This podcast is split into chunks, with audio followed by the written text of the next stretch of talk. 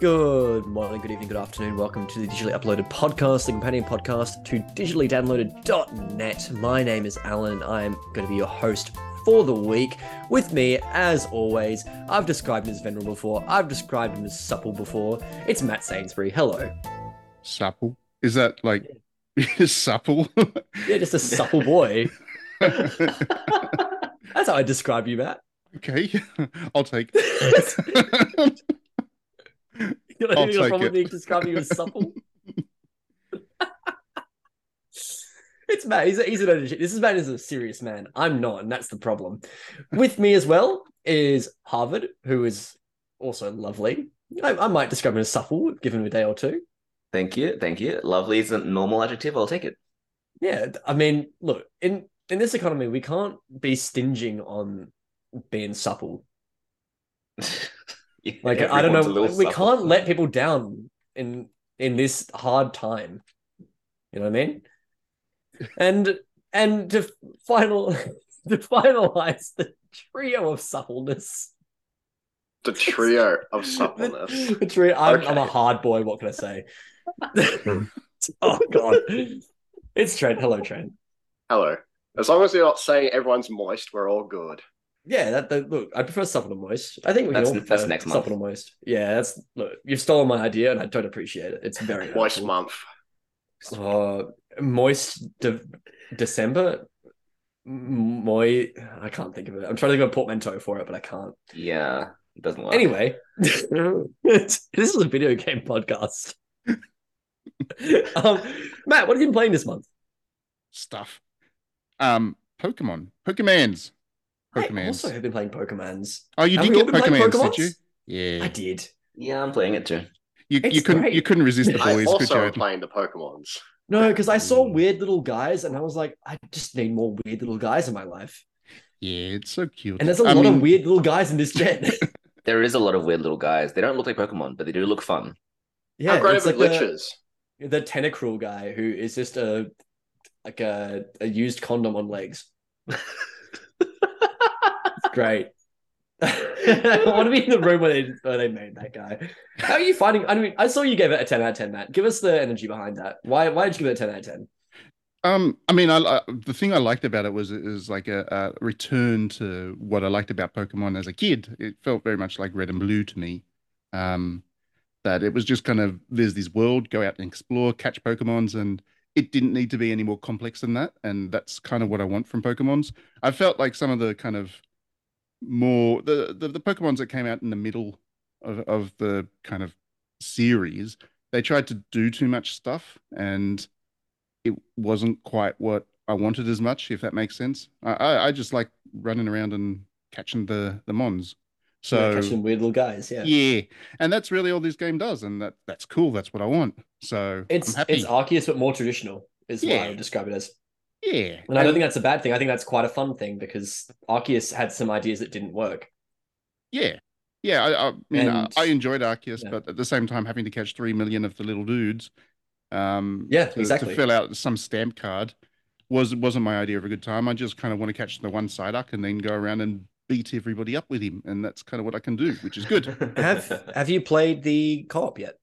No, I haven't actually jumped online yet, to be honest. So I would argue it's the best thing to happen to Pokemon since like Emerald's like a uh, uh, battle, battle Frontier. thing. Yeah, Battle Frontier. It's the best thing because it's the only reason I want to play Pokemon now is I want to run it with my girlfriend and catch weird little guys and be like, look at this cute little weird little guy.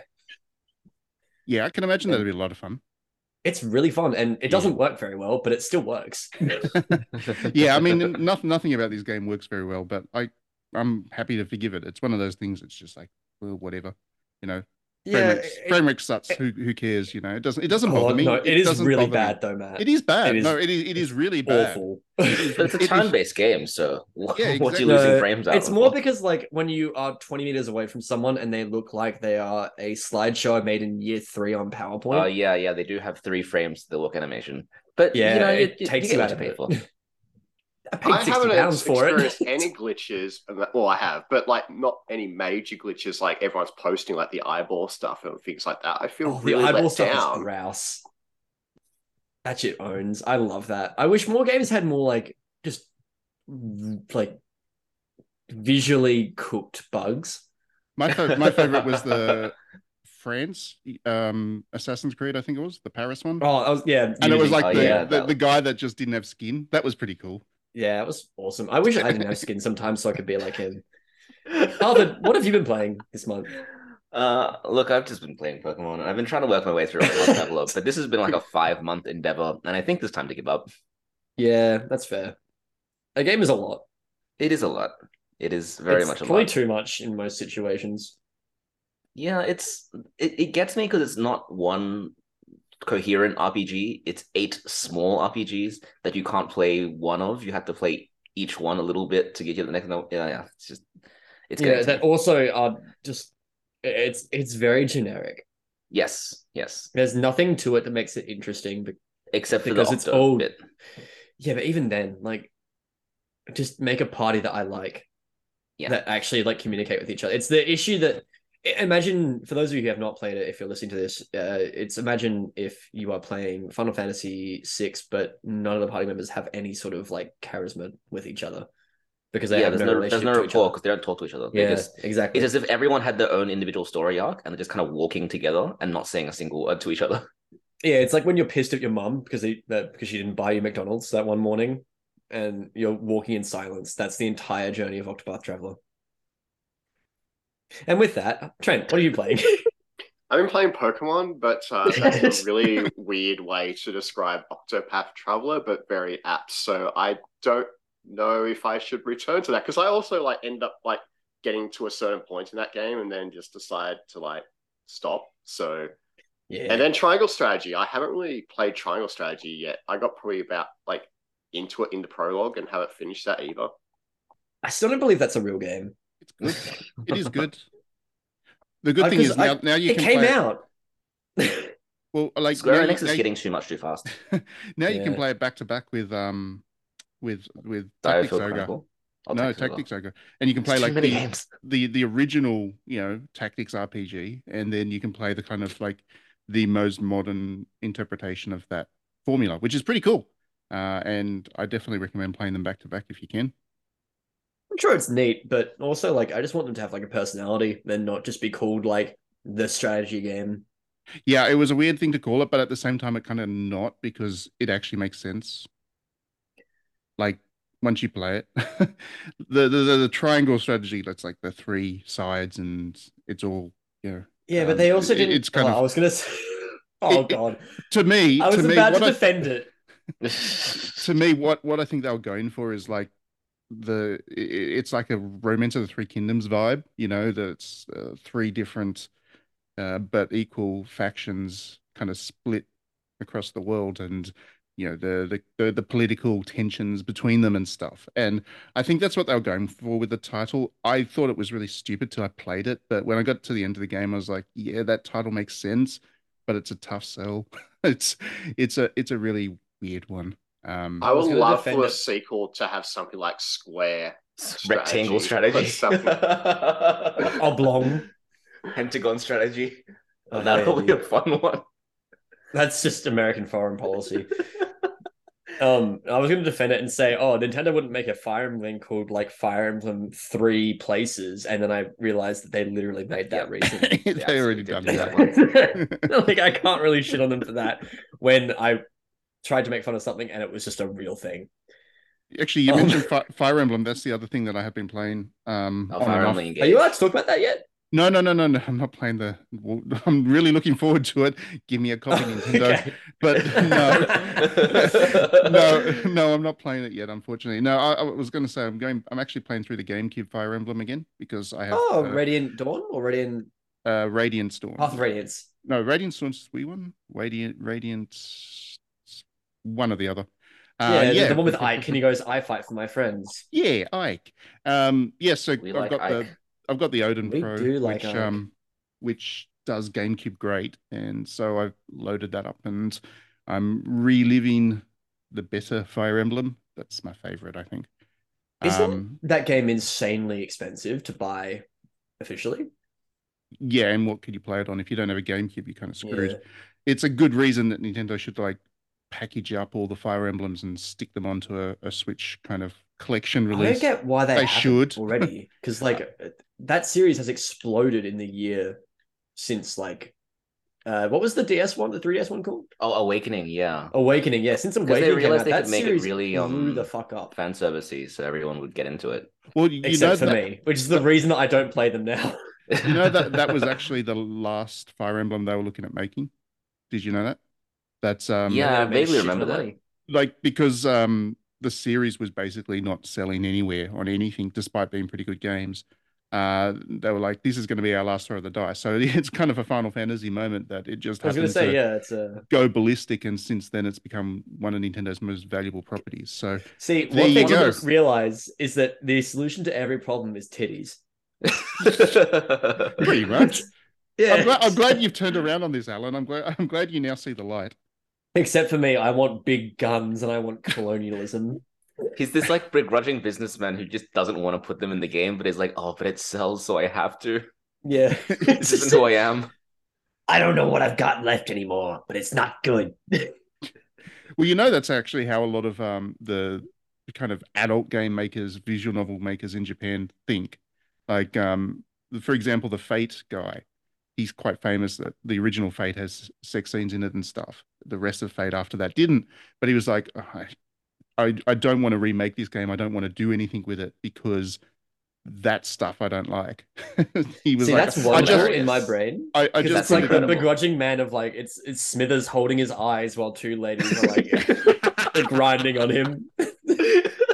It's the same energy. And I love that. He's just like draw, just like drawing a splash out of fan service is being like, I just wanted to tell fantasy stories. How did my yeah. life come to this?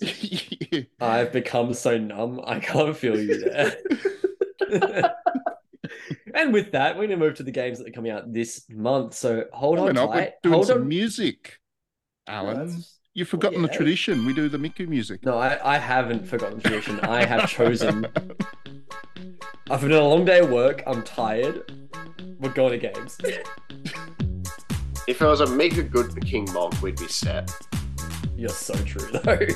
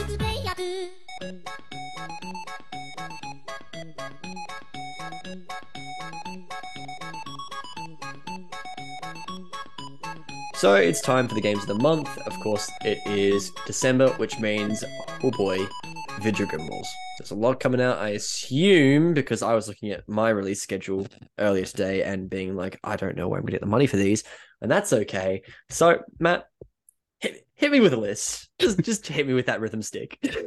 Yeah, it's a weird one, isn't it? It's like December's meant to be the quiet month.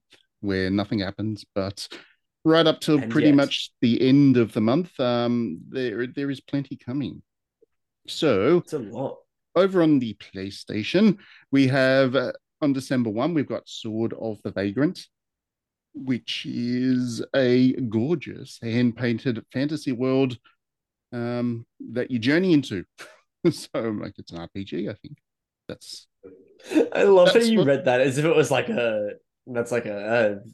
a... a two a.m. infomercial cell. Yeah, you don't you don't trust anything you just said. Yeah, you just read off a script and the script is not accurate to anything. Um, Call the number below to get your uh, the game now. Yeah, there's no swords or vagrants in this. But yeah, wait, it's all guns. More. It's all guns and lawmen. Um, it's Red Dead Redemption two. Yeah. Yeah, so that's that. Uh, it's happening and it's on December first. Also on December first, there is Romancing Saga, Minstrel Song, Song Remastered. Now, this is the PlayStation two edition of the Saga series, which Square Enix has remade or up-resed or whatever. Um, I haven't played this one, so I'm looking forward to it. Should be good. I have never played one of those games ever in my life. They're a trip. Yeah, okay. they're they're a very different type of R P G. It's kind of like Square Enix's experimental uh, J R P G series, and they really do get experimental with it. So uh, yeah, it goes Why? weird places um, with the combat system and the leveling system and all that other stuff, and the way it does story. It, it, those games are odd. They're odd. They're not for everybody. Uh, that doesn't sell particularly well within Square Enix's stable, but uh, they they're definitely worth checking out if you're into J R P Gs. Because I've never heard anyone go, my favorite J R P G genre, uh, J R P G uh, family is the Romancing Saga. Yeah, yeah, that's fair enough. Uh, I, I don't think anybody would say they're their favorites, but there are people that do enjoy them a lot. So this one I'm I'm definitely keen on checking out. Uh, okay, so I must admit, against all of my inclinations and everything that I think about myself, uh, I'm looking forward to a Marvel game, believe it or not. On December second, we've got Marvel's mm. Midnight Suns coming out. Yes, uh, that's this, a video game. Yes. This is an X COM-like strategy game yeah. featuring Marvel characters. And I just have in my head that there's going to be like Moon Knight, and I can like use Moon Knight to kill every dude. Like tactics R P G style to, to bitch about vampires. Yeah, so I, I must admit I am looking forward to this one. Um, it is by the X COM developer, so yeah, Firaxis. Yep. Yeah, so they're pretty reliable. Um, they have yet to make a bad game in my experience. Yeah, so even I, the the Wii Civilization game was pretty, pretty good. Yeah, yeah, they they're definitely a, a talented dev team. And they have done great things with X COM, and uh, I can see it working for Marvel. So, yeah, I'm keen on it.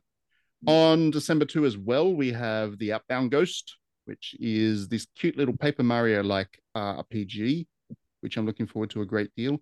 You play as a ghost, and you have to go and help other ghosts get over their regrets and stuff, and then ascend to the afterlife. You do that by Paper Mario-style adventuring and combat system and stuff. It's cute. What it's was the, the game where you played as a ghost on D S? Ghost Trick. Ghost Trick? Ghost Trick. Is it anything like that? No. No, this is an actual okay, R P G. I'm this not is, interested then. this this is definitely Paper Mario-esque. This is definitely their, they've looked at the original Paper Mario and the N sixty-four and said, we're going to do that, ghosts. So but no, no combat, right? It's just an adventure game, yeah? Got combat? Is there Screen- combat? Yeah, screenshot showed combat. Oh, there's combat. Okay. Yeah. So, yeah. On December second, another one on December second, we've got the Callisto Protocol, which is... I can't wait. This is Dead Space, isn't it? It's Dead Space with Karen Fukuhawa from The Boys. Yeah. Yeah, it's um the, the story of seasons for Dead Space. Yeah. I cannot wait. I'm it's so like... ready for that video game. I'm going to get murdered in so many different ways. It's yeah, but sick. It's going to be terrible because they missed the Halloween deadline, so... Oh, that's how that works. You're super right. No, it's so yeah, they, they they they pushed it back because they missed Halloween. So yeah, that's, that's nah. It's, it's horror horror month every month. Normalize horror in whatever month you want. The real horror is the fact that we live uh, that I live in England. Like that's that's my I, living nightmare every day. Yeah, I genuinely um, thought you were going to say the real horror is that we live in a society. No, I I was thinking about it and then I had to stop myself because I thought it was a bit too much. Like, oh, it's okay. Too on brand. Yeah. Mix it up. On December sixth, we got Warhammer forty K Inquisitor Martyr. That's what, an oh, expansion pack or something? That's the Diablo-like one, isn't it? I don't know. But also, I don't really care at this point. Like, those games are all the same and they're all like sort of six out of ten. I think this one is the Diablo-like. I think. I think. Because the Inquisitor game came out on P S five recently as an upgrade, I believe, which is the Diablo game, yeah. Yeah, so this is like a D L C for that, I think. Yeah. Uh, yeah. Cool. Cool. They're fine. On December eighth, we've got Samurai Maiden. You're going to hate this game, Aiden. Uh, hey, Aiden, Alan. Aiden? Aiden. I don't know where Wrong Aiden came name. From. You're Aiden now. Um, Samurai Maiden. Aiden Pierce, I have an iconic baseball cap. You are not going to like this game. So Samurai Maiden is a game about um, a girl that gets pulled into the Nobunaga era, you know, Sen- Sengoku period, and then has to go and kill zombies and stuff. And oh, that's great. No, that's sick. Famously, elements of the the Nobunaga period, the zombies. Yeah, the zombies. To be fair, that's like most Nobunaga-based material is. Oh no, he's actually a demon king. Oh yeah, yeah. He's like got spiritual powers and can raise the dead and stuff. It's true. Yeah, that's just Nobunaga though. That's just a guy. Yeah, yeah. But this time. See, around... I wish that like I wish there was more games about like King Henry the eighth and the fact that he was actually just a necromancer. Like I want that. That's I'm just imagining, like, while we're talking about this, there's just footage of the most fan service-y anime game playing in the background. Yeah. Something that I could not show my parents without being horribly disappointed in myself. Yeah, it's by D three Publisher, which is the same group as Oni Chambara and other oh, movie no, games. Oh, no, hell yeah. No, Oni Chambara, the new one was great. That was cool oh. as hell. Al, see, this is the thing. Alan says he doesn't like fan service, but every time you mention like a good fan service no, game, that Alan's game is like, not oh, fan yes, service. Titties. That game is insane. That game is just like an insane fever dream that I can't explain, and I love that I can't explain it. Alan just plays it for the story, not. I legitimately do. Like you're saying this is a joke, but I'm being dead shit serious. That is the energy that I have. You're the only one that plays Oni Chambara. It's like reading Playboy for like the articles and not the pictures, you know. I don't like... think I've ever bought a Playboy. Anyway, Matt, what comes out next? Moving on. You don't buy um... Playboy; you find them all in the woods. Because they're always covered in like sticky juice, and I don't like that. Jesus. Next game. Next game. Next game. on, on December thirteenth, we've got Crisis Core, Final Fantasy seven Reunion, which is obviously oh, nice. the remake or remaster or whatever, full remaster. I I did of... just slap my table. I'm really sorry. Is that? I'm. Is that so excitement excited. Or just? Yeah, excitement. Hell yeah! The best Final Fantasy character. Really good. Is that a P S two game originally? That was a, a P S P. Uh, P S P. Game. P S P, and game. It was held back by the fact that P S P only had like six buttons. Yeah, okay. Um, it's funny because it was around the era when Square Enix was like, Final Fantasy seven is making money. We just released Advent Children. We're going to make a bunch of extra games for it's it. It's time for Dirge of Cerberus. Everyone, and most of them it. were bad except for this one. This one is great. Yeah, okay, well, it made I've, me like a character. This is this is like one of the very few Final Fantasies I haven't played, so I'm oh, Matt, I'm definitely it. looking forward to it. Yeah, that'll be good. It's very existential. It very very postmodern. And G A C T. Ah, but does it have Jessie? That's the main thing. The Final Fantasy seven's got it's Malibu Stacy, but she's got a new hat. I was imagining the infomercial announced at the game cover and a little sticker on the bottom. Now with G A C T. Yeah, now with G A C T from the Devil May Cry series.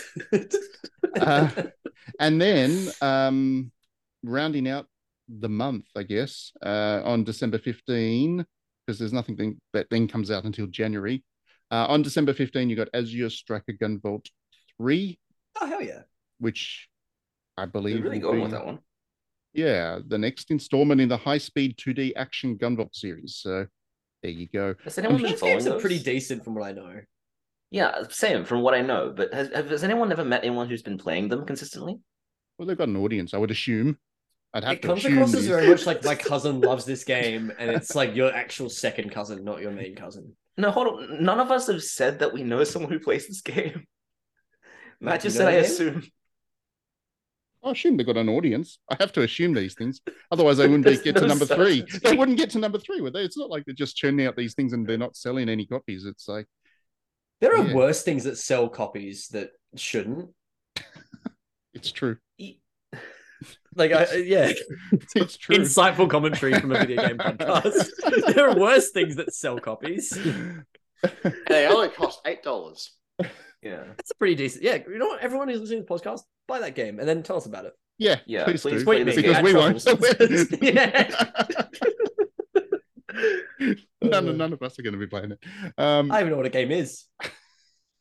Uh, let's have a look at the Switch, shall we?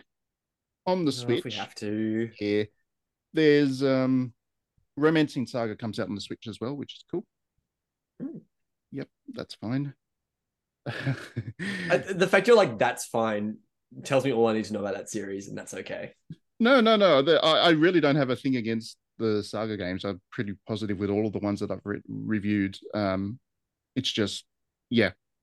It's like, it's just okay. Not your favorite J R P G. It's just not an R P G that I would recommend to Alan, for example.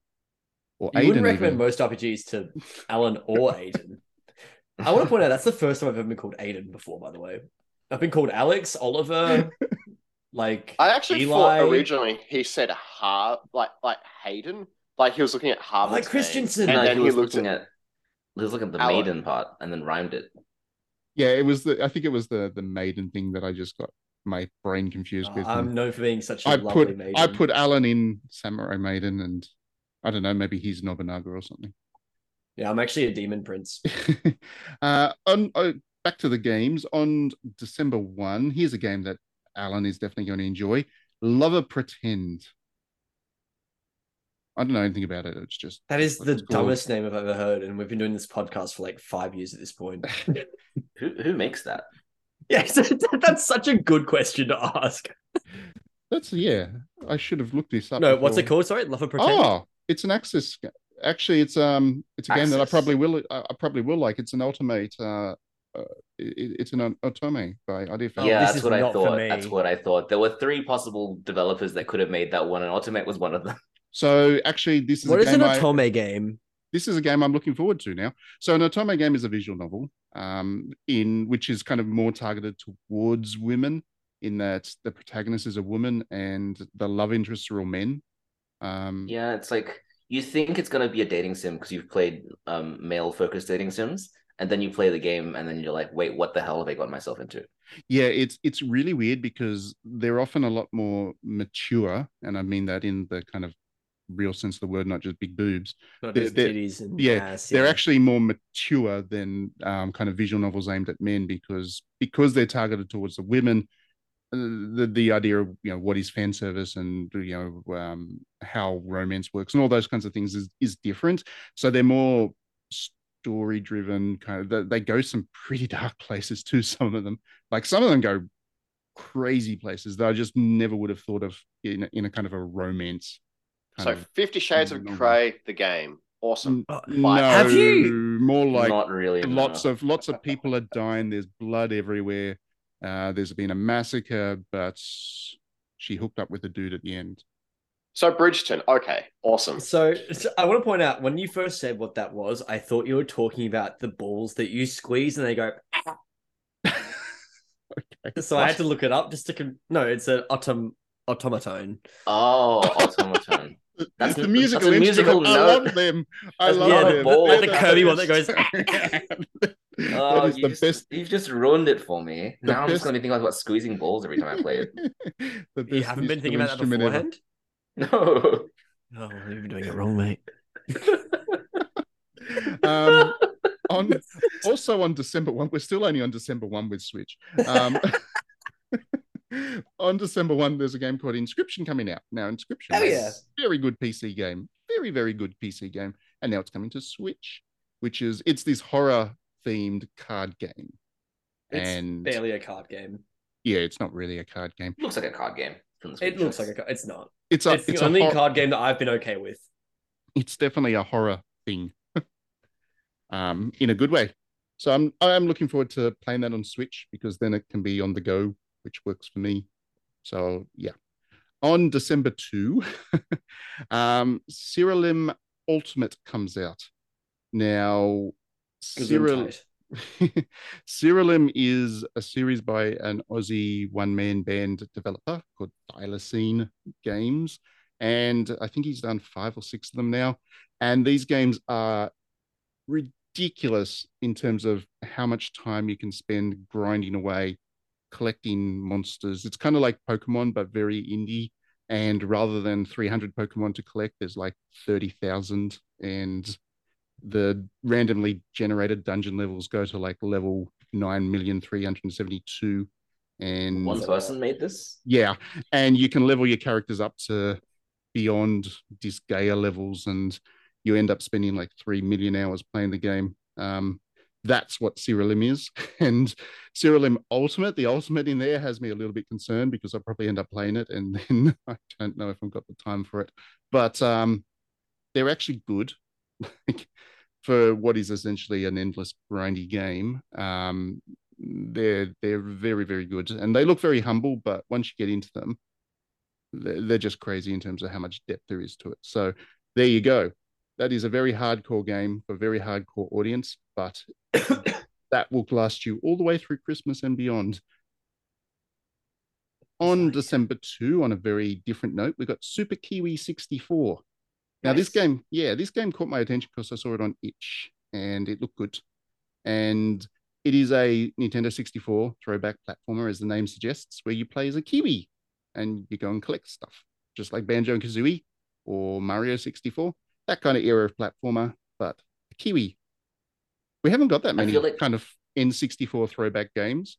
Like uh, oh, you know, a lot, a lot of the retro developers are you know still making Super N E S games or super, still making you know N E S style games. I'm actually going to argue with you there because there are a lot, but they're not getting a lot of traction for whatever reason. There was a really good game that came out on the Switch called like Little Demon or something like that. You played as a devil girl, and it's oh, I know that one. It's the Paper Mario yeah. platformer, right? Yeah, it's really really it's cool. Very good.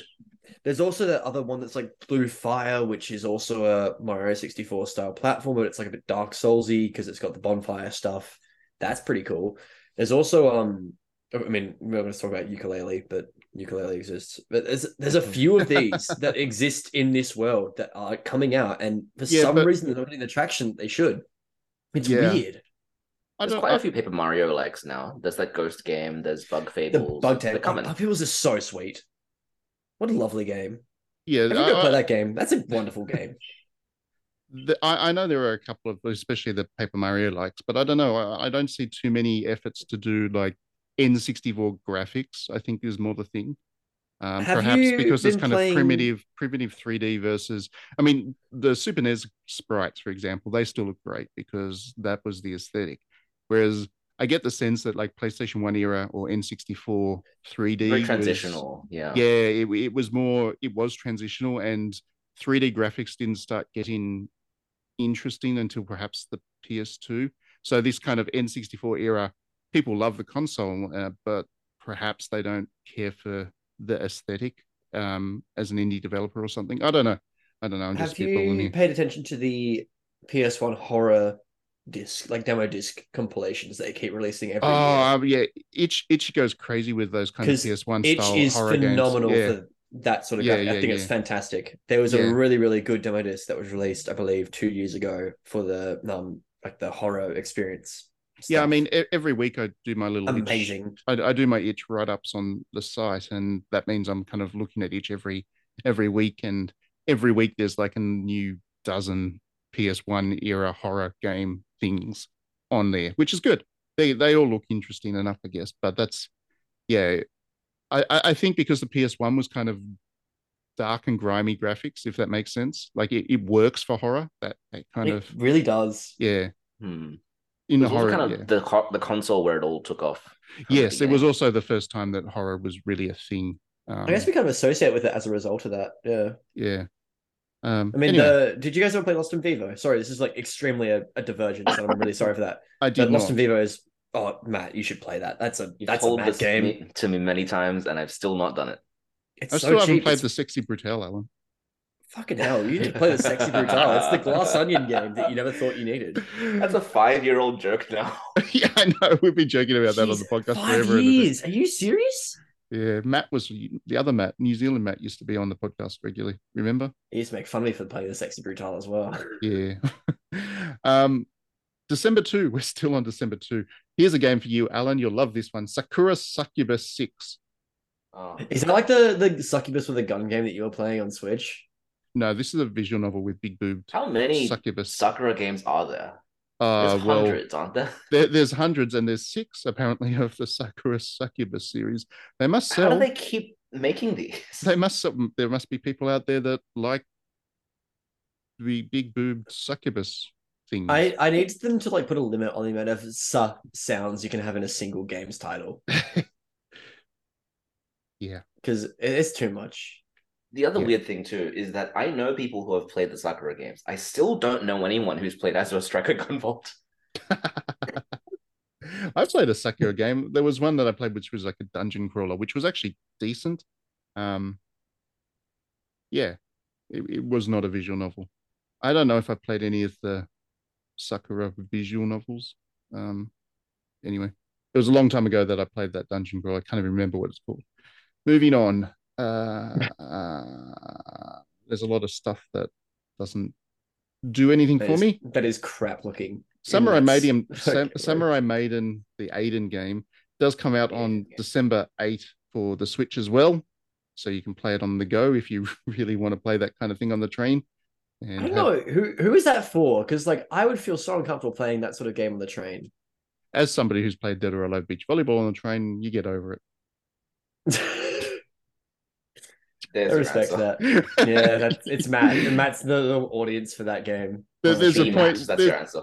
There's a point where you just go, oh, "Fuck it, I don't care anymore," yeah, and whatever, whatever. and you just play what you want to play. And if people think you're weird, then so be it. Um, that stresses me out in Australia because they will just stab you. I have never met a normal person on a train, so it's okay to play fan servicey games. Actually, I was on a person on a train. I just sit in silence and it, last, last last week the the trains were down, so they were doing buses um to between Wollongong and Sydney. And I was on a bus, and there was a dude playing a Switch. And I'm always curious about what other people are playing. I must admit, I'm really naughty like that. Uh, anyway, I don't point, like you using the word naughty to describe yourself. at at one point, he um he the like. he moved his Switch screen or something. I got a quick glimpse. He was playing Disco Elysium, and I was like, "Yeah, you're a cool, oh. you're a smart dude. You're a you're a, you're a smart." Cool yes, but what what path do you go on? That's yeah, how do you know he wasn't being a Nazi, Matt? Oh, that's true. He may have been a Nazi, but at least he was a thinking guy, because only thinking I don't people think play Disco Elysium. Gets Disco Elysium to play as the Nazis. I don't think it's a thing people do. I was thinking this, like that that run. Is for no one except for massive nerds who want to go back and play as a Nazi after playing the correct. I must admit, I'm, I, I'm definitely, if I find the time over Christmas, I actually had like plans to do the Nazi path and see what happens, um, and just see just how much you must hate everything to to actually do that. Like, think about it. You're going to read three million how words. How much do you not thing. respect your fellow man? Yeah, it, it definitely, like, it, it, I know you can be the Nazi in this game, and it's like, that's one of the four paths you can take, and they're all different political ide ideologies, and, you know, technically you can do that. But it's pretty clear that if you're going to play as the Nazi in that game, the game's going to hate you. Like, that's... You're going to hate you. It's, yeah. just re it's representing life itself. Yeah, yeah, definitely. So, um... yeah, anyway, Disco Elysium, good game, play that. Yeah, not play that out. game not... instead of playing fucking titty bounce game, whatever the fuck that's talking about. It's not out in December, but you can play it. It's out now. It's out now. um, okay, so on December eighth, here's a game that I'm actually quite looking forward to. Uh, it's called Witch of the Holy Night, which is... Oh, fuck, I was going to say Witcher. No, no. Witch that's of the Holy... out in December as well. It, well, the P S five update, yeah. Yeah. Um... But Witch of the Holy Night is a classic visual novel by Type Moon. I think it came out before Fate, or maybe uh-huh. immediately after, one or the other. Uh, it, it was before Type Moon kind of took off as a developer and Fate became all it does. Uh, but Witch of the Holy Night is a very well-respected visual novel by these guys. And uh, we've never had it in English before. So this is the first time it's been localized, I believe. So it would have started out and like it is on a full... C D ROMs and an anime con. Yes, it was like a nineties game. Um, so I love that sort of underground vibe, though. That's cool. Yeah, some of those games start do start to... Though they are starting to get discovered, I guess, now that they've been around long enough, and there's a certain thing about kind of the, the graphics they used in those kinds of games back in the day. People are rediscovering them. So yeah, this one is this one's definitely a game to look forward to if you're into your visual novels. We also have, moving on, Dragon Quest Treasures comes out on December ninth because Square Enix just can't stop giving us games to play at the moment. What is um, that? This is an R P G, Alan. No, but like, is it a main, like a, a proper style Dragon Quest game? It is a, like a spin-off. What's the premise? Yeah, no, no. I need more information than that, Matt. Know. You can't just say it's a game in the series, but it's not the game in the series. There's treasure, there's treasure in the original Dragon Quest. No, it's definitely not. The treasure um, is the friends you make along the way in this game. put it put it this way: it is not Dragon Quest twelve. Um, I don't know that much. It's got a blood in it. To, it's not to be enough. To be honest, I don't follow Dragon Quest that closely because I am just going to play each Dragon Quest game. So, um. I know I'm going to play Dragon Quest Treasures. I haven't gone and found out anything about it, um, but it should be good. It looks good. If you go and check it out on the Googles, you'll find out about it. I think it's, uh, let me see. It is a game that's about collecting loot from hard to reach places, and then... Oh, it follows one of the characters from eleven. Mm-hmm. Is it Silvando? No, no. I Eric. don't give a shit then. Eric.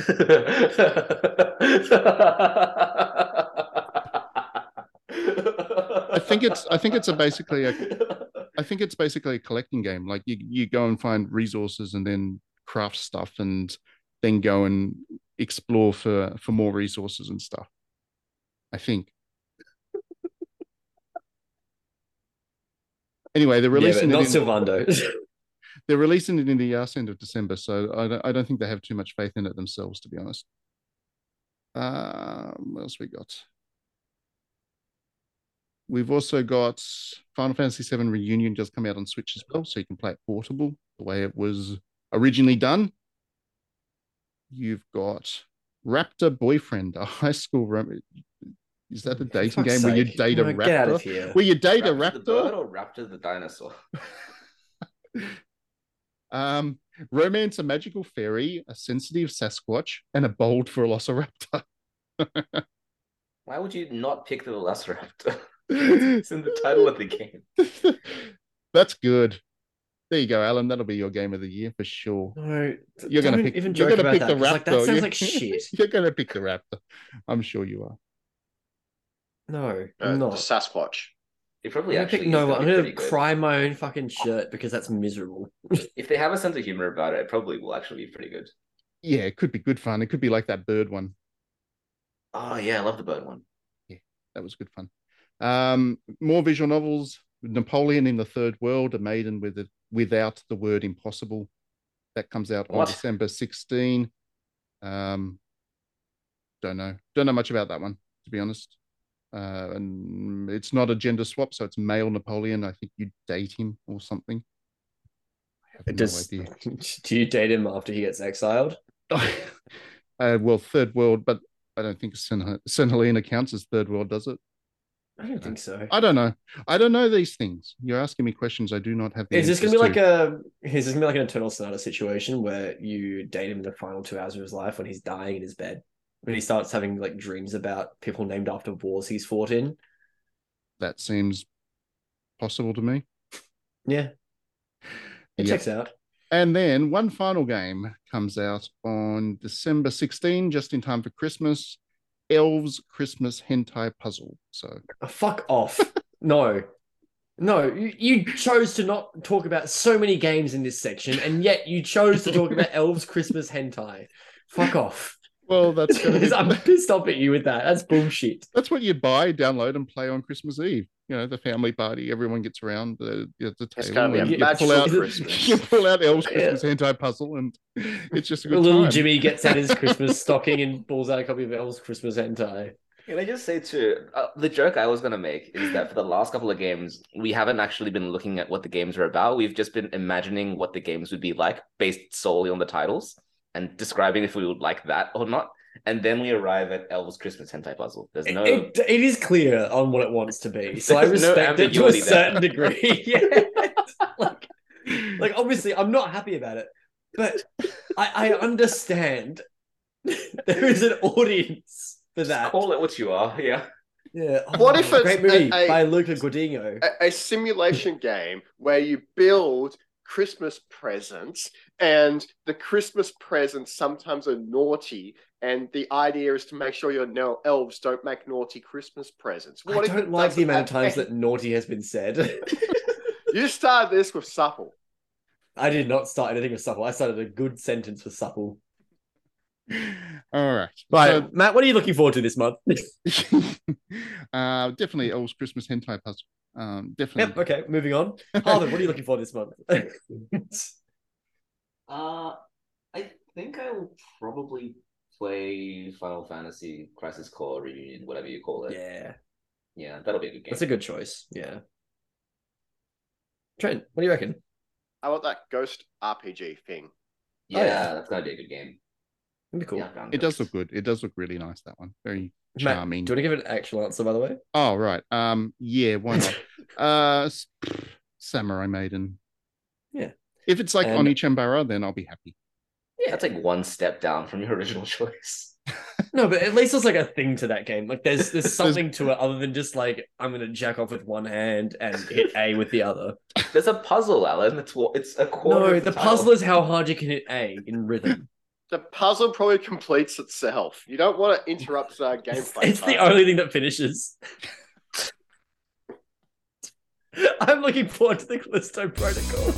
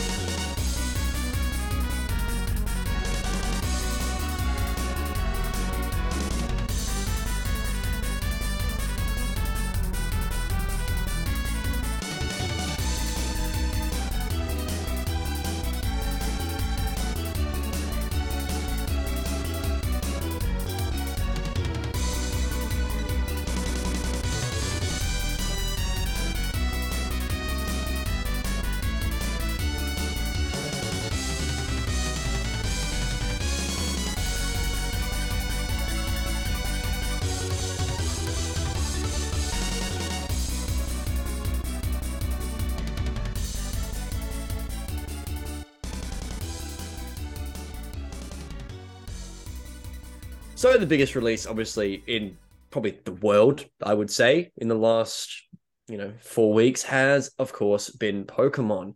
And it's sold, we've it seen... outsold God of War. Like it's two to one. Literally everything. Two, two to one. It's insane. Um, it's actually that game um, is... the highest, the fastest selling Nintendo game ever, too. That does not surprise me. I mean, it's okay. Either. It's going to be beaten by Zelda. I don't think it will. I don't think it will. I yeah. don't think it will. Not because it's the Japanese market, man. They they love Pokemon. I they they like Zelda, but I don't think it's anywhere near like what they have for Pokemon. Zelda doesn't have weird little guys. Yeah. That's the main weird little guys. Just not no, but not enough weird little guys. Yeah. no, so um, yeah, that the Scarlet and Violet obviously came out, and it's open world, and as a result of that, oh boy, that's uh, that's some things. There are some things. It certainly has the been. The things are not all good, unfortunately. There are some good things. It's a lot of uh, things that I, I look at and think, surely not. And then you play the game and you realize that surely, yes, that is the situation. Um, uh, open world, obviously, is a really exciting concept because for me, at least, playing Pokemon back as a child, the main thing that I always thought about was, wouldn't it be cool to run around in a field in full three D and catch like a, a skitty? Like, wouldn't that be sick? And I think that's where Pokemon Scarlet and Violet actually succeed. I don't think it succeeds in any other area. But the the excitement of having that childhood dream realized for the first time in a passable way is enough for me to basically write these games off as pretty good if you ignore the bad shit.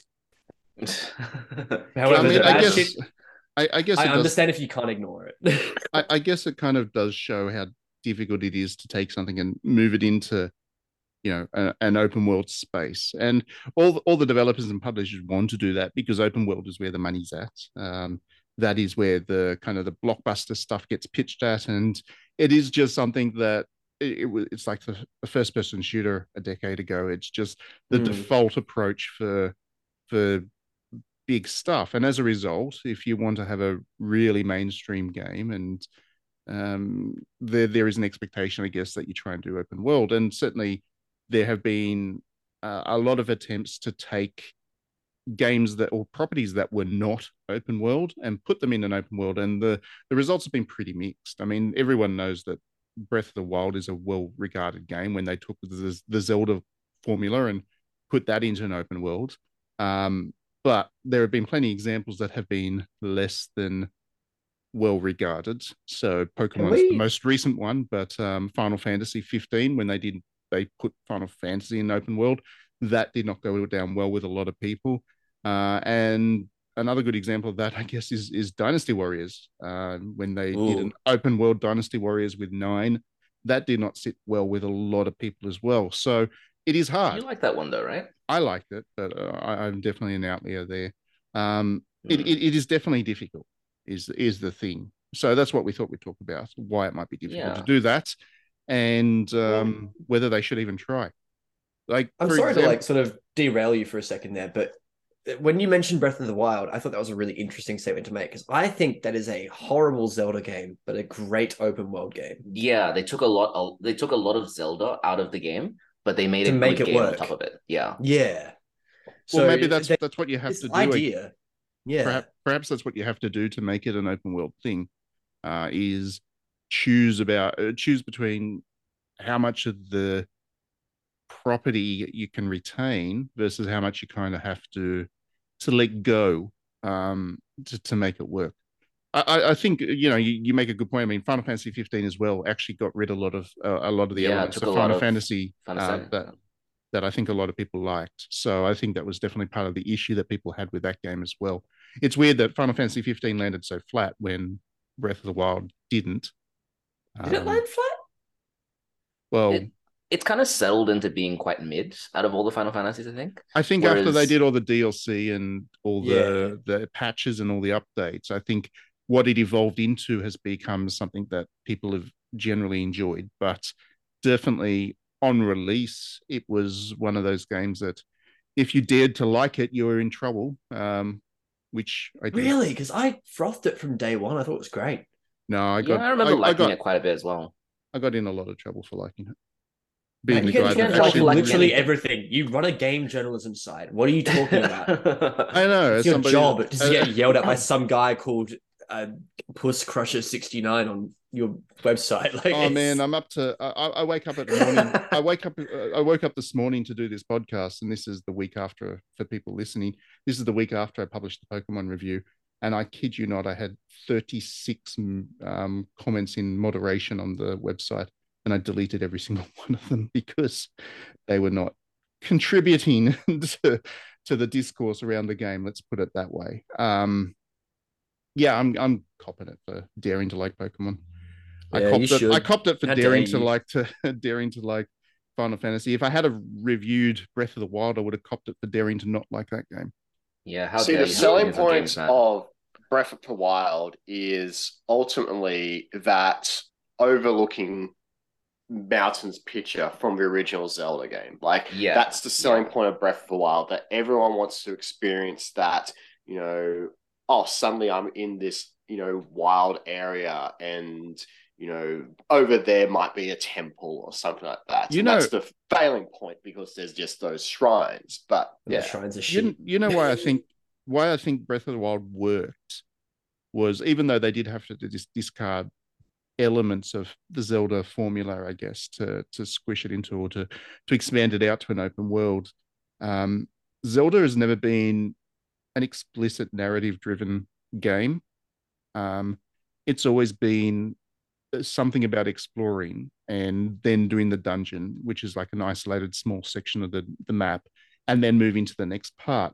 So, I mean, Ocarina of Time, for example, it's not open world, but it was not a narrative-driven thing. And a lot of what people did in Ocarina of Time, you could put into Breath of the Wild in terms of, you know, um, putting the, the dungeons in, in spots and then having the kind of the, the traversal across the world to get to it. It's expanded in Breath of the Wild, and it's a little bit more, um, you know, open open world in terms of its approach.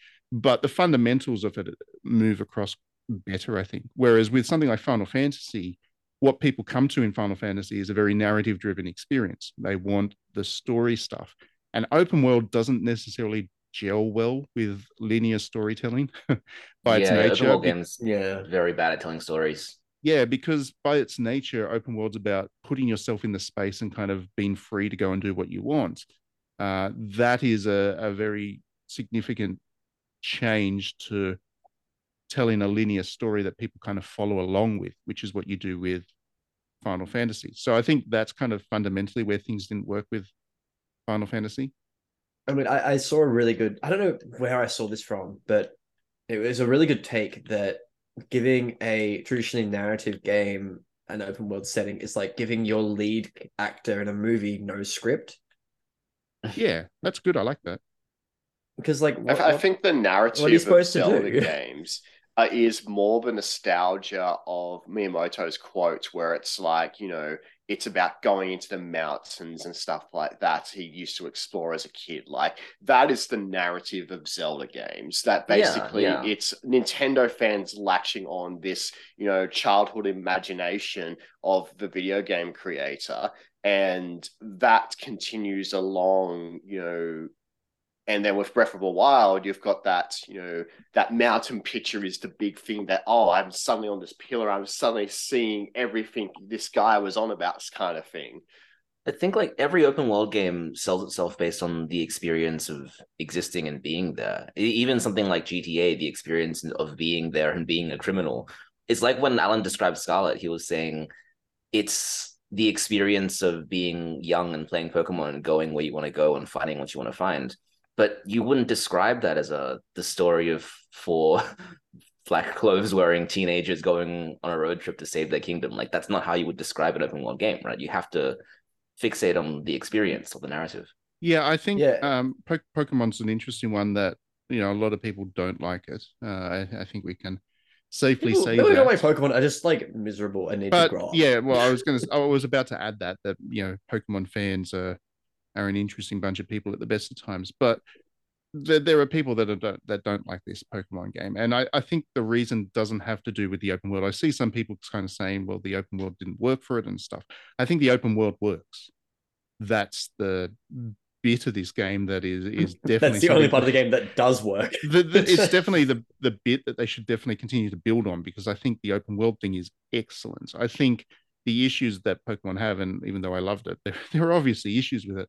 Um, beyond the technical issues, there there is a, a lack of things to do outside of catching Pokemon and battling them, mm. which I, I think ask... is something they can address in the future. They can put activities. I mean, Yakuza manages to put a lot of activities in its mm. game. You can do that in an open world game, and that's fine. Uh, but they there, want the selling no... point of how big it is, though. Yeah, they, they yeah. want the, the hugeness of it. Yeah, and you can you just space that out a bit more. Um, you know, you go to a city, you have some activity to do in that city. I think that's what is lacking from Pokemon. That when I went from place to place, what was doing basically the same thing. Whereas even in Pokemon Red and Blue, you know, you get to the the ghosty town and you get to explore a, a ghost, you know, a haunted building. Lavender Town is yeah, definitely the uh, move ac- highlight of Red. You move ac- you move across to the big city. There's like the gambling center, which they can't do these days, of course. But um, there was that. Yeah, there's as things to do. There were, there were instead. Yeah. Uh, you went to the little kind of the, the beachside town and you got to meet Bill. You know, you had those kind of little anecdote, anecdotes and experiences that were unique to each area.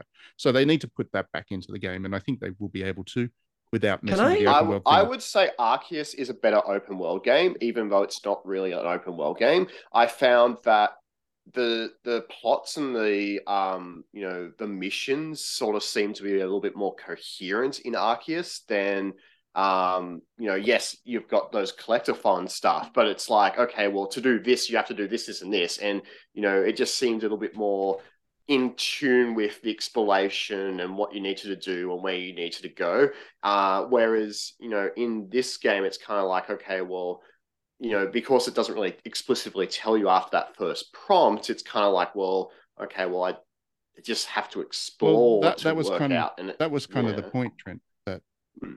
I mean, it was pretty obvious. I mean, the guy literally says, the the the, the principal of the school literally says, go and be free. Uh, they yeah. keep you know, telling it's you that it's an open world game in the open world game. It annoys me so much. Like, every time you finish an objective, he's like, now you can go and do whatever you want. Like, I get it. Yep, Stop but the game me. isn't fun to explore. I think that's the ultimate problem with Scarlet. The movement and... isn't interesting. Yeah. yeah, like, it's just, like, it. I, I don't feel compelled to go to areas after I've, like, been there maybe, like, for five seconds. Like... You know, the way I play Pokemon doesn't really mesh well with that, but with Arceus it kind of did. And I also feel like the Sun and Moon, was that the last Pokemon main game? Sword and Shield. Sword and Shield. Um, that sort of had a lot better cutscenes and a little bit more, you know, emotion and stuff in the cutscenes. Like you have like the, you know, the Pokemon cutscene where they're, when you first get the free balls and it's like all fun and playful. I feel like that, uh, you know, this game is missing that in like the storytelling as well. It's very cut and dry, and you know we have to, you know make it more sterile to appeal to more players rather than I don't having think, I don't think any that, ounce of emotion. I don't think that was where that came from. I don't think they were trying to make it sterile to appeal to more players. I think that that is perhaps part of the consequence of, of the open world, because again, the point of Pokemon Violet and Scarlet was to give people an open world to explore. So they've de-emphasized the the steps they were taking in plot to bring it back mm. to, like I said in my review, something that's much more like Pokemon Red and Blue, which is just go from town to town, collecting Pokemon along the way, battling in a gym, going to the next town. So I think that's what they thought was kind of uh, appropriate for, for the open world experience. And perhaps they thought if they tried to make it more of a linear storytelling thing, they might lose some of the quality of the, the open world, which is kind of what we'll be talking about in this, what this section was about, is the difficulties with taking something that was formerly not open world and sticking it in an open world um, setting. So can I yeah. can I jump in for a second? Well, if you want to. I'm going to jump in. Sorry, I've just listen, been listening to you try.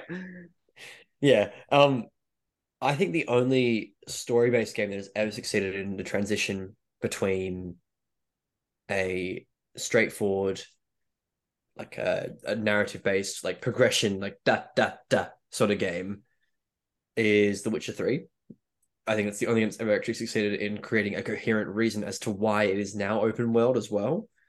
Um, simply oh, because I didn't think about it that way. Hey. Yeah, like because Pokemon, I mean, Witcher, Witcher, and Witcher two were not really open no, world games. They were they were pretty straightforward, like zone, like small zone games. And yeah. mm. for Witcher three, it made sense given the narrative context. Obviously, being a monster hunter, of course, you're going to go out and do your job as a monster hunter. It's a bit like odd because obviously the world is ending and you need to stop that, but also you need to make money to like pay for your food. Um, I think it has a very similar sort of design, uh, design philosophy to Scarlet and Violet, where the main point of it is in The Witcher, you are a Witcher. In Pokemon, you are a Pokemon trainer. It makes sense for you to do basic stuff. And I think they both fail in a similar area in that The Witcher is not interesting to traverse the world. And it's not interesting to traverse the world in Scarlet and Violet. I think Breath of the Wild is a more powerful open world game because it has more interesting modes of movement. Yeah, I think and I think you're onto an you interesting get more thing. Options as a result of that. Mm-hmm. And there's a there's a sort of limitation there where a lot of modern games are so focused on putting you into the role of a character without making it interesting, because they're saying, oh, you wouldn't get to do that because you're this character. But I don't really care about that because in the end, I'm trying to have a fun time playing a game that is trying to give me an experience. And unless you're pathologic, you're not trying to make me upset. you know well, I mean, I mean like, I think I think I think there's, there's a limitation like, to it with with The Witcher three. Um, if they had made The Witcher three as a game where you just go and kind of hunt the monsters, right? And that was kind of the core mechanic, and the entire thing was based on that. And they didn't put the side quests in, and they didn't put the Gwent game in, and all those things. If they just had that core experience, obviously the game wouldn't have been anywhere near as well received. And I think that's the situation Pokemon's in, right? Mm. Yeah, that you need the distractions. They've you got need like the, the little sideshows. Yeah, exactly. They've they've got the core experience. You need the weird little guys, and it, it's good. like it, it's good, just like the monster hunting bit in The Witcher is good. Um, but what elevated The Witcher and made it this universally beloved game was simply that there was more texture to it, and Pokemon lacks that texture.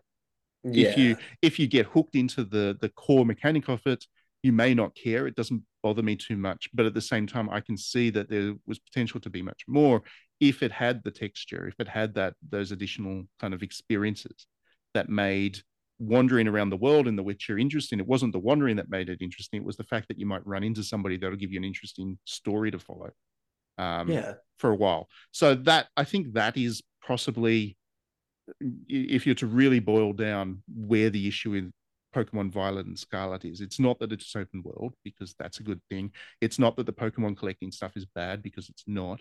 The technical issues, the technical issues are definitely an issue, and you know, but you can forgive that stuff because it is a turn-based R P G. It doesn't stop you from playing the game. Where the problem is, is just simply that it's um, it it missed the need for texture for open worlds. Hmm. And that applies to a, a lot of games, to be honest. I, I don't think um, I don't think the Assassin's Creed games, especially the earlier ones, are particularly good open world experiences. Uh, I no, think they would have been better. They're just as places you run around, and you collect. Yeah, I, yeah, I, I think powers. The stuff I liked about the earlier Assassin's Creed games, and I love the earlier Assassin's Creed games, but what I liked about them was the linear storytelling bits. The open world stuff was just I, I could do without.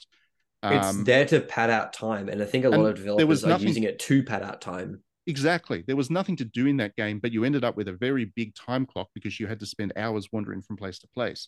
So yeah, that's that's an issue that I've had with the open world genre uh, as a whole. It's actually the same issue that Dynasty Warriors had, really. I mean, Dynasty Warriors, mm. the idea is great, to be honest. Um, you've got warfare breaking out across all of China, being able to kind of wander around from battle to battle and do your thing to support your faction is a is a really good idea. But how that boiled down was really you just, there, there was a couple of places where there was uh, a castle you need to capture, and uh, that bit was fine, but the fifteen minutes took you to run across the continent to get to that spot was mm. was not so interesting. So the comparison that I saw, that to sort of jump on your point there as well and add to it, is that in a movie you wouldn't see ten minutes of a main character traveling to the next narrative point. You just cut to the narrative point. Yeah, exactly. And I think I think there's a lot of games that are open world that would have been better off not being open world, you know. Mm. Um, and I do question this idea of the default of moving from oh, the, the default approach that a lot of these developers are taking, that they need to try and make open world games. Uh, I happen to think it was the right thing to do for Pokemon to, oh, to move one hundred percent into open it's world. It's the way to go. Yeah. So it's a little bit different that there are a lot of others. I mean, Final Fantasy fifteen, I think I would have preferred that if it was a linear storytelling thing. I like the characters. I like the the general plot when it got there. I just didn't care much for driving around and stuff. I did like the the drifting chocobo, but the car the car bit was, was not. Yeah, the, the car bit was not for me. So Final Fantasy fifteen could have been linear like Final Fantasy thirteen, and I would have been happy. But I do think Pokemon needed to go open world. I think that was the right move for it. But yeah, it's shocking me that it hasn't happened previously, just in even in a two D setting, like a G T A style top down sort of thing.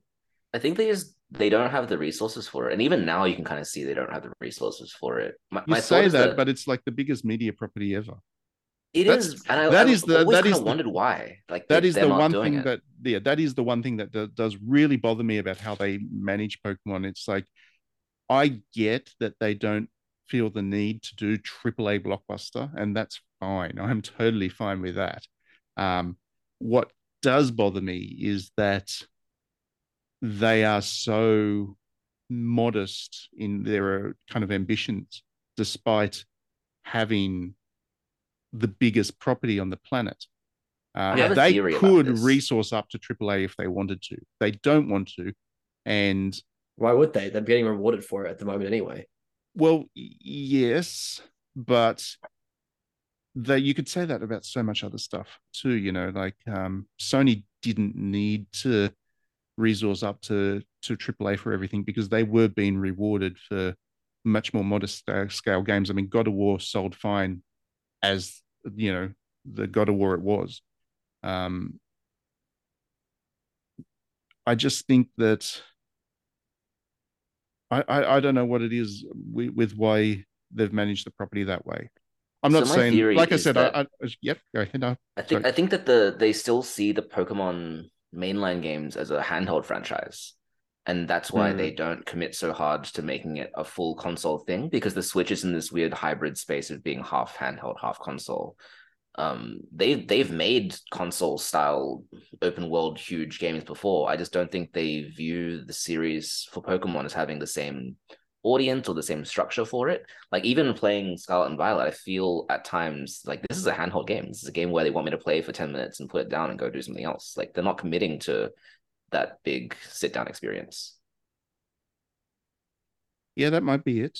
Maybe you, you may well be right that they think that handheld don't games don't need to be resourced the same way, but I I, I don't know I, I... because Ar- Arceus was a console game, right? And you could feel that in the design, like they were they were making an experience for consoles, and this one feels more in the middle ground.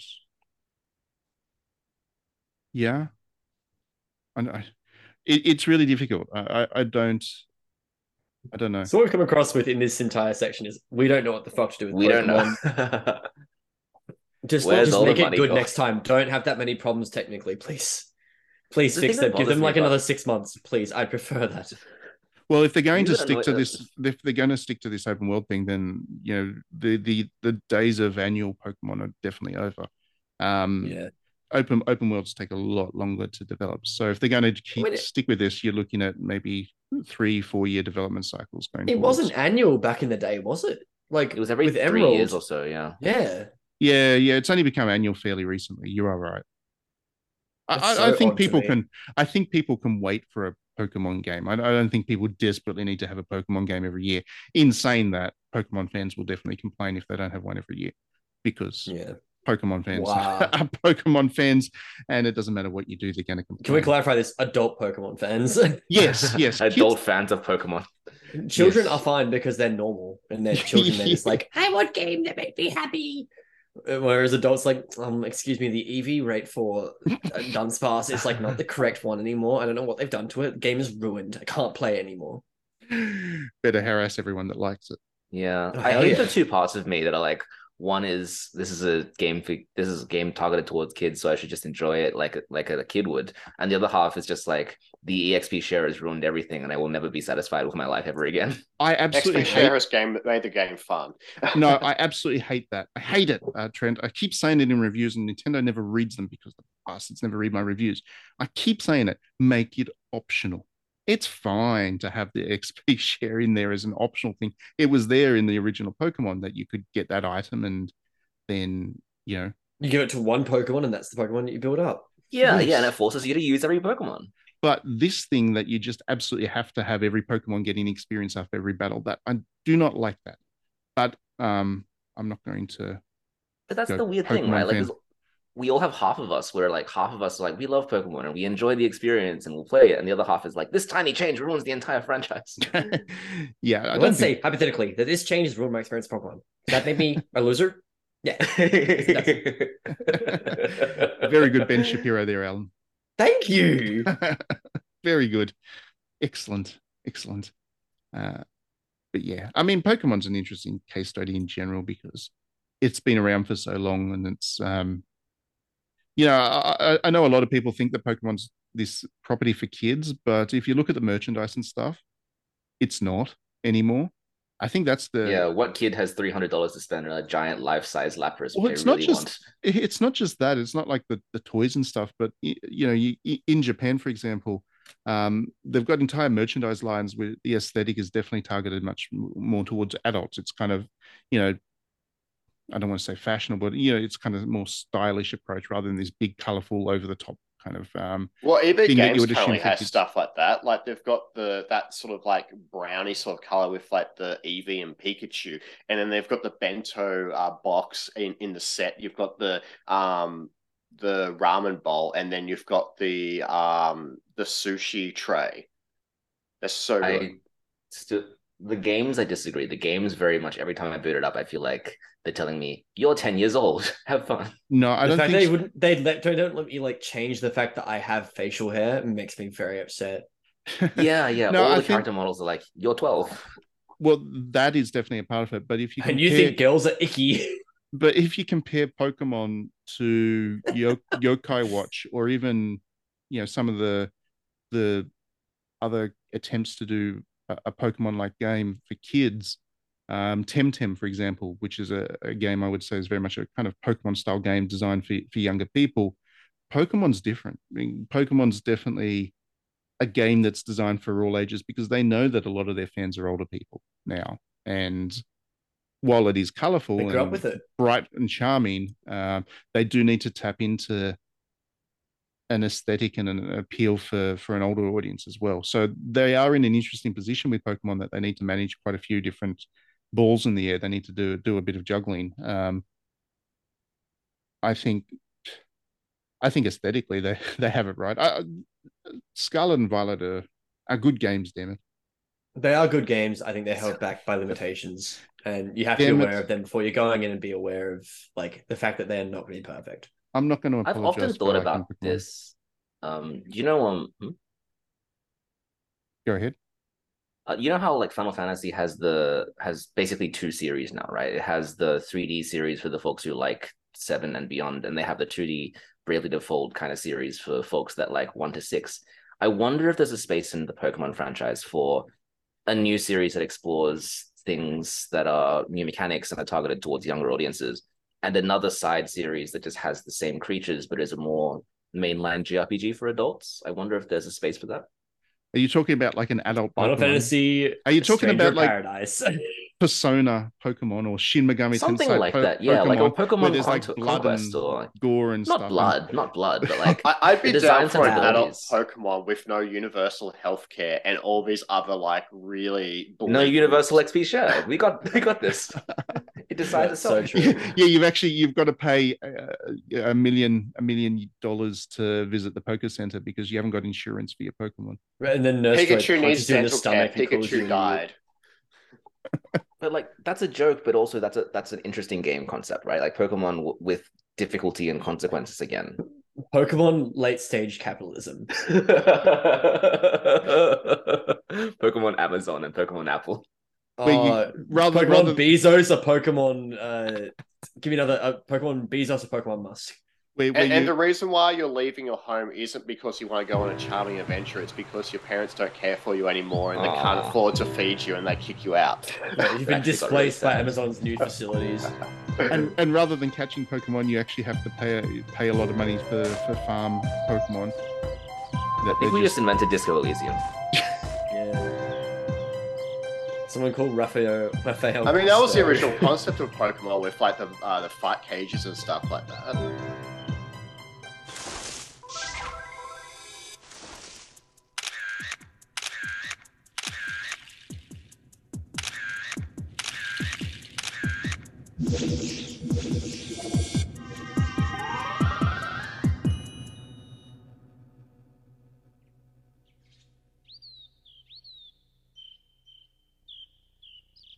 So in, in modern video games, there's a trend now to where the developers tend to give a lot of the narrative control to the player, and there's sort of two camps that then are divided between either playing as a physically named character, like a, a story named character, or as your own creator character. Now, there is obviously arguments for both. However, sometimes it doesn't always work given what they're trying to achieve. For the main example that I know that Matt's very interested in talking about because he does not like this game is Neo and Neo two. Now, I've no, only I, just played... I, no, sorry, I've misrepresented you. You, you like have. You have completely misrepresented me, mister. Um, I'm sorry. I'm sorry, Dad. No, I, I...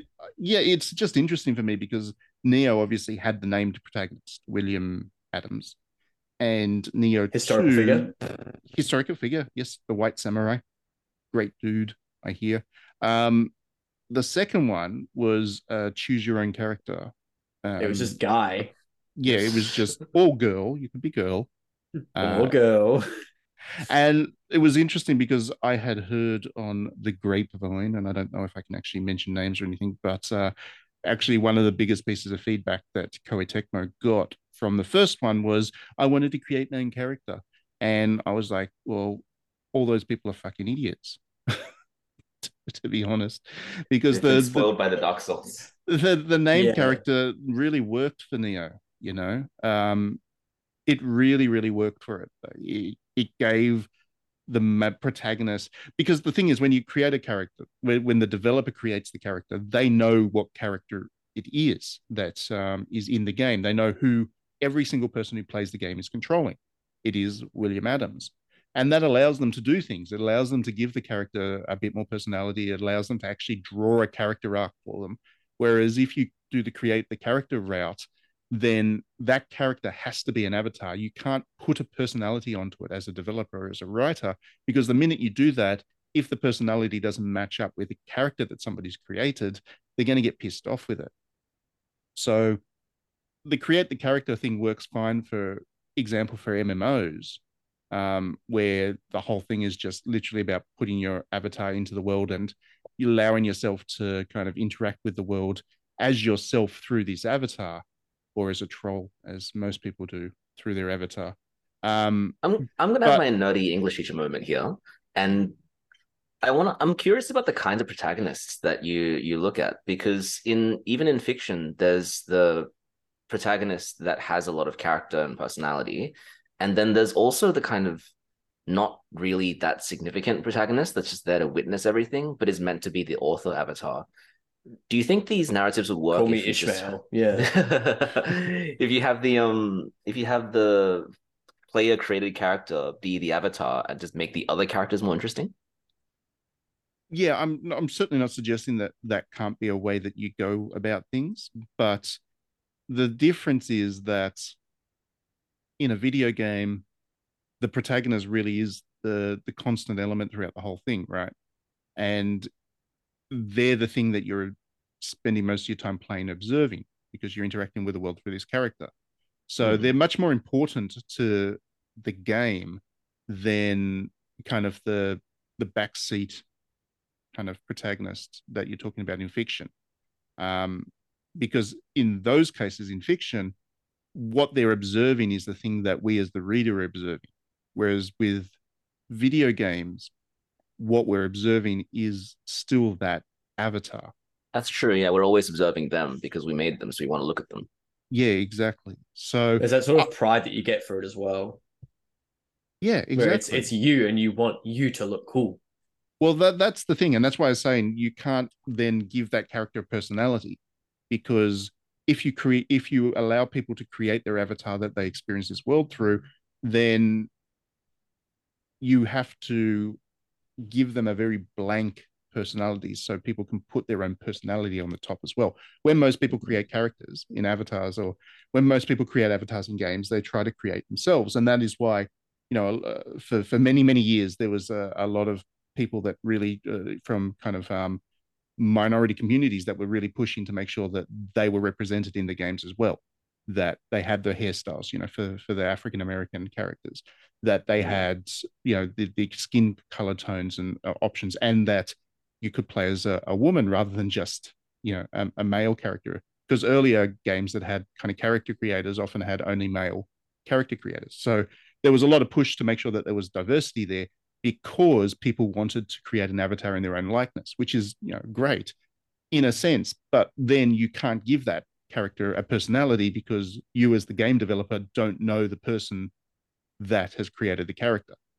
And certainly yeah, it's, it's yeah. that whole thing of write what you know, but how can you write what you're knowing when you don't know who you're writing for?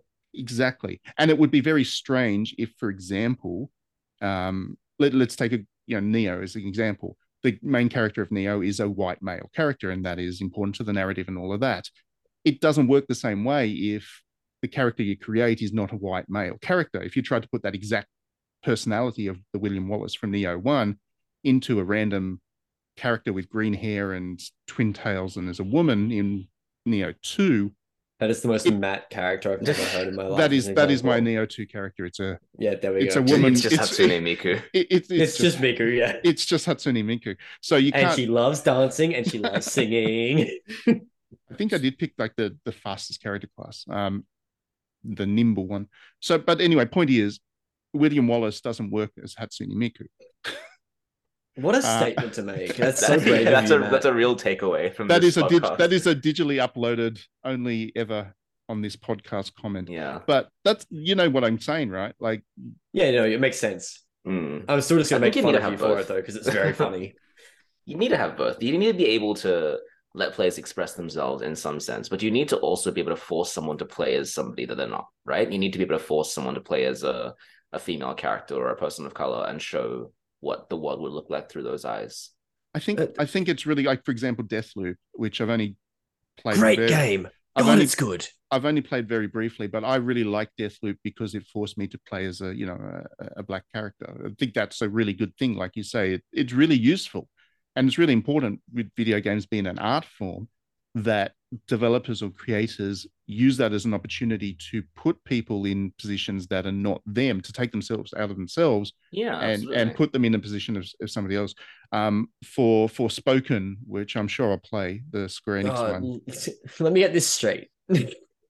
But it, it it's a game that I am not a fan of at this stage, but I will play it and I'll give it a, a fair run. And if it happens to be good, then great. That means I get to play as a player of color. Uh, a, person of color that is also a woman, which is again uh, a good opportunity, you know, a creative opportunity to put you in shoes of somebody that's not you.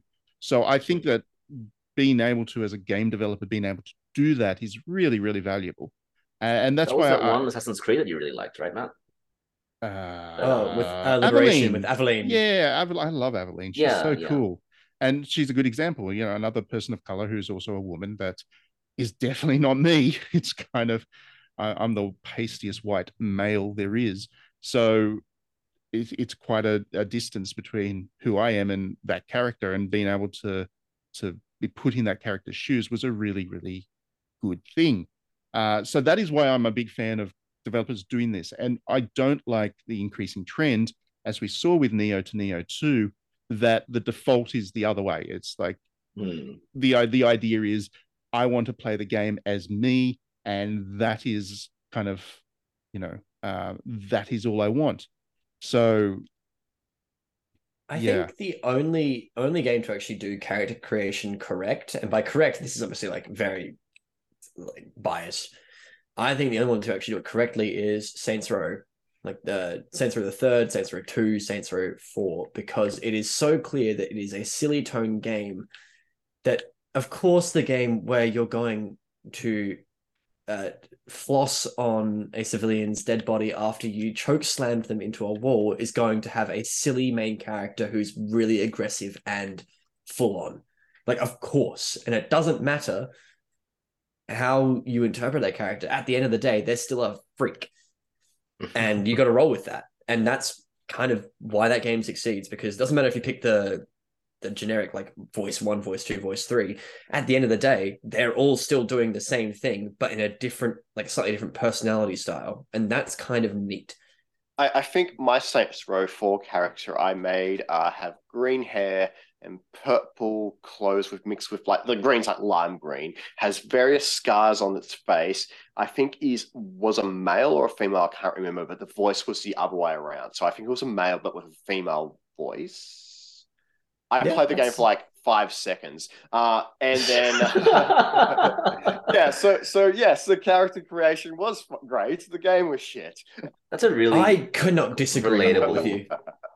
Relatable situation is to spend a bunch of time in character creation and then start the game and be like, oh, this isn't that good. Saints Row four is really good, though. Saints Row three is also really, really good. Saints Row two is also really, really good. But yeah, well, I think that game's character creation games where there's some kind of like push that it is an avatar, and then it's like, well, what the hell do I make my fingers? Like, like you're like, well, you know, how how do I make my character? How do I make myself? Kind of thing. It's like, well, I, I, don't, you, I don't. You really just make a freak, and it's fine. I think I think yeah. a really good example of a game that actually uses the character creation thing in a way that actually enhances the narrative is the the the From Software Souls games, pretty much. Because yeah, you're a nameless and, freak, and a, and Elden Ring, where you play as you know a pilgrim. Basically, you play as a journey journey person, and it doesn't matter who you are. Like it, it kind of doesn't matter. You just face kind of withered husk of a, uh, a shell of a, a thing. And mm. that is part of the narrative of those games. So they're actually written into it in a way that the character creation thing actually makes sense. It's actually part of the narrative. So when you think about it in that way, then that's great. What I don't like is when they just default to it because that is what people want. It's like, that, that, that doesn't work well for me. Um, I, I can't think of an example of a game that actually does this properly, but wouldn't it be interesting to have character creation be a narrative tool to make the game's events feel like they're happening directly to you, because you see them happening to an avatar that looks a lot like yourself? I guess maybe this is the draw of having an avatar that looks like yourself, isn't it? Well, that's yeah, yeah. So the issue is then is that I don't have the time or the interest in making an avatar that looks like myself. I want to make a fucked up looking guy with like a bee face. that's the you don't, that's like, not why you I have make a full these... serious cutscene, and then you your character's just got like half bald, half like strange. Yeah, it's like the monk haircut. Yeah, beard down. I, to I must floor. admit, uh, I like how like all these character creation things now have three billion different options. Like you can adjust the the width of one nostril and not the other and stuff if you want to. Uh, I, I never bother with any of that. I just basically pick a female character, the twin tails, and green hair if possible. And that's basically what I do every single time. That, that's my and character. And the entire world person. was not surprised. I Actually, always call them Hatsune Miku. Because Matt, you just answered this, but Trent and Alan, do you create, do you try to create yourself, or do you try to create someone that you would like to look at? No, because I don't give a shit. Like, I honestly, if I'm playing a video game, I'm not looking at the visuals. I'm playing the video game. If oh, I want to so make an de- idiot looking character, I, I'm default model number one, or I am the worst uh, hate crime I can possibly make towards humanity. It's just, like, every just choice, horrible. The worst one. Yeah, it, expand both their chin and then decrease their cheeks so it becomes like a, a squished bottle. Fuck it. See, see, my, my issue is when I play games, I try and like make it somewhat my personality, even if it's not directly like, if it's like a female, which is like a giant orc or something, like it's still like, what would I, if I was this, what would I then look like, if that makes sense? So mm. I'm like, okay, well, I, you know, green's my favorite color, so I'm now trying green undertones, and I'm trying. Have... I'm now trying to imagine what you would look like as a female orc, Trent. But so, you like, know, I'm actually going through. I'm going through the process now. Over like you know, creating the character, because I'm like, well, you know, yes, if I'm doing different things, which I'm not, but I still need to make it enough that it's me, and then it's like, and then I really hate games like Final Fantasy, that online one. I, I probably only played it for like half an hour and then gave it up, and that was just basically the character creation, because I'm like, what class do I pick? Why do I have to pick a class? And then what skills do I want? Do I want this? Do I want that? And then I just gave up. Yeah, See, Final Fantasy fourteen was hard because everyone's too beautiful. So I was like, I, none, none of these are me.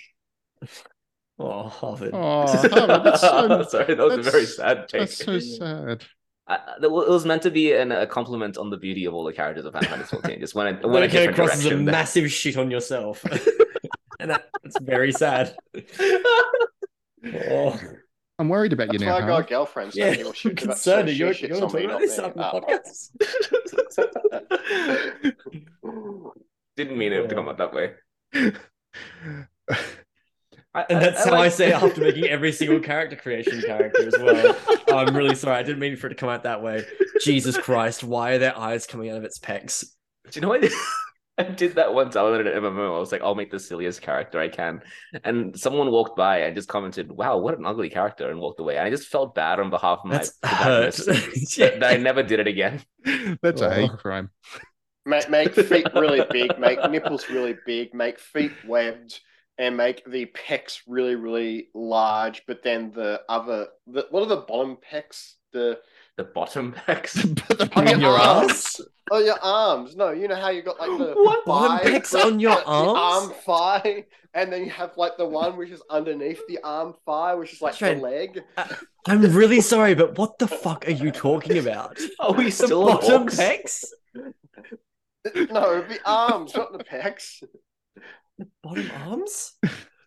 Well, you know, so you've got the two muscles on your arms, and then you've got oh, the elbow. The...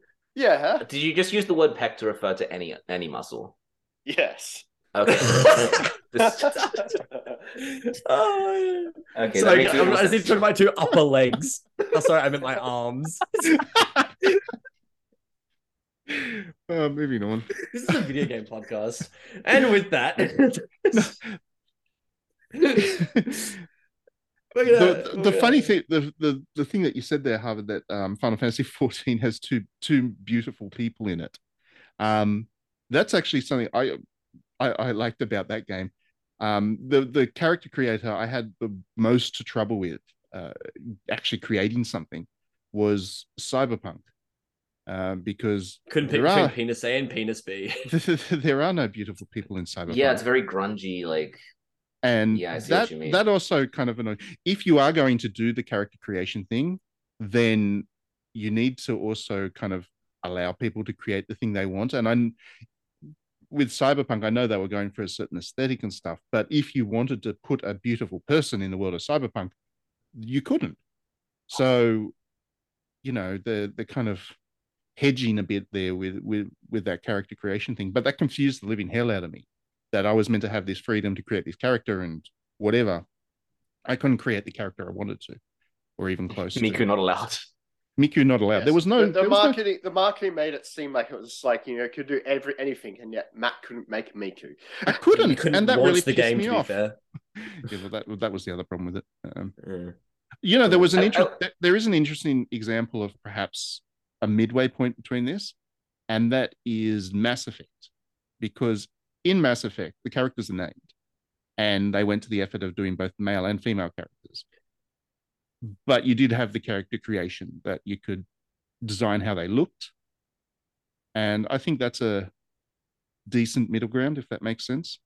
Yeah, like a limited character creator, right? Like you can't go a off fairly and... limited one, because you still need to make sure that the character is going to look like the personality, I guess, that you've got mm. written into the game. But wasn't the Mass Effect um, character creation tool relatively regarded when it first came out? It was. Or am I misremembering? No, it, it was. It was. It was considered pretty good.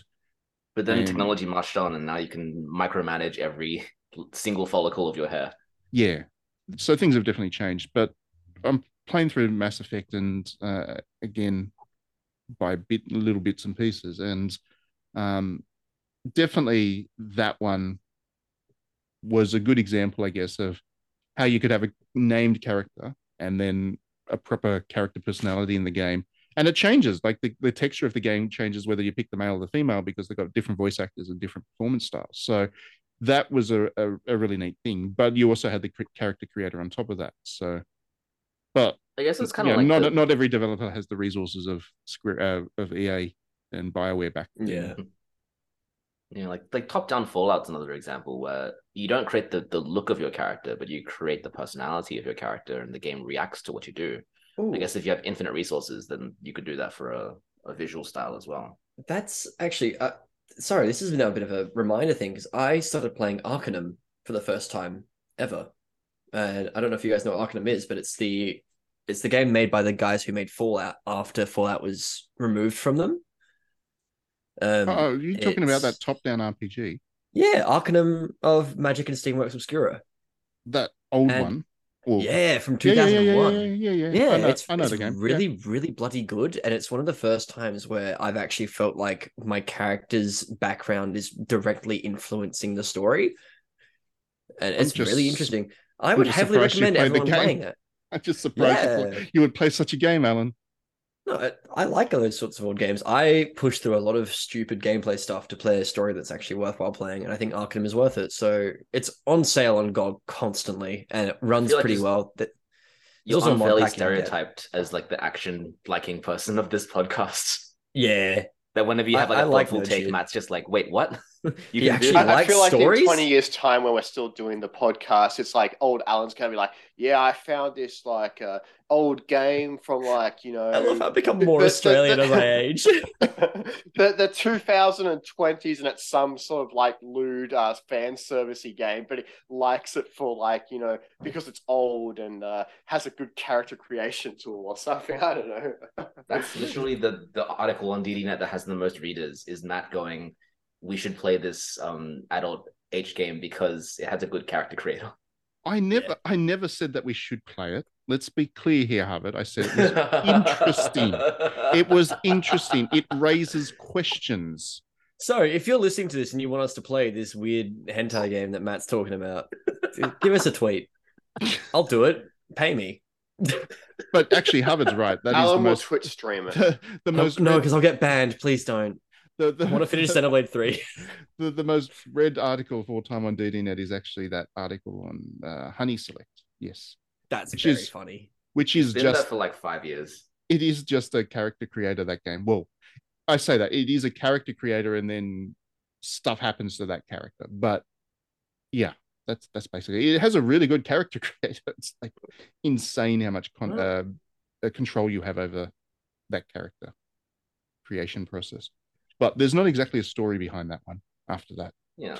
If there's no story, I guess you can make whatever you want. Is the yeah, exactly. Of this section. I mean, look at Pokemon. Who gives you a could, shit? You could, yeah. you could have a really, really complex character creator in a Pokemon game and nobody would mind. That's fine. I just want to learn more about the mum. The mums are always terrible people. Yeah, she lets a fucking ten-year-old run off into the abyss. Is there a parent in this game? Yeah, yeah, there is. At the very beginning. Is there a parent? You start off in your parents' house. That's why oh, you can't yeah. be an old man in Pokemon. Is because you need to have a re- like the same mother. See, the thing is, is that like in a modern society, thirty to forty year olds are still commonly living at home, so it's fine. Yeah, but uh, that the would economy's make... hit us very hard, and they're also got the social skills of like a twelve year old as well. So it's realistic. We're just back to Pokemon Amazon, Pokemon Apple now. Yeah. Pokemon Amazon, oh. Pokemon Apple. That... And the mum's banging Professor Oak. We all know the storyline for Pokemon. I just, she never even checks in on you. She's That's just a like, very good point. She's a horrible parent. She's just like, off you go. Yeah, fuck off. Good, good Susan, riddance. You bitch. It's like, thank God, I've got my house back. Don't care what yeah, happens no, to no, you. I can pump it's whoever like... I want. It's not...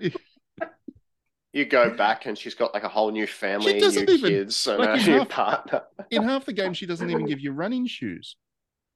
Like in some of them, yeah, she because does. Running is part of the game now, Matt. You don't some need of them, to get running shoes. Some of them she does. She's like, oh, here, don't forget your shoes. But other ones she doesn't. And she's like, or she all, all the like partners, on. Like the rivals, like parents do more for you than she does. Like, it's like, here's a map. Here's some other I stuff. Know. I know. I know. It's a bit of mum. It's like the worst parents ever.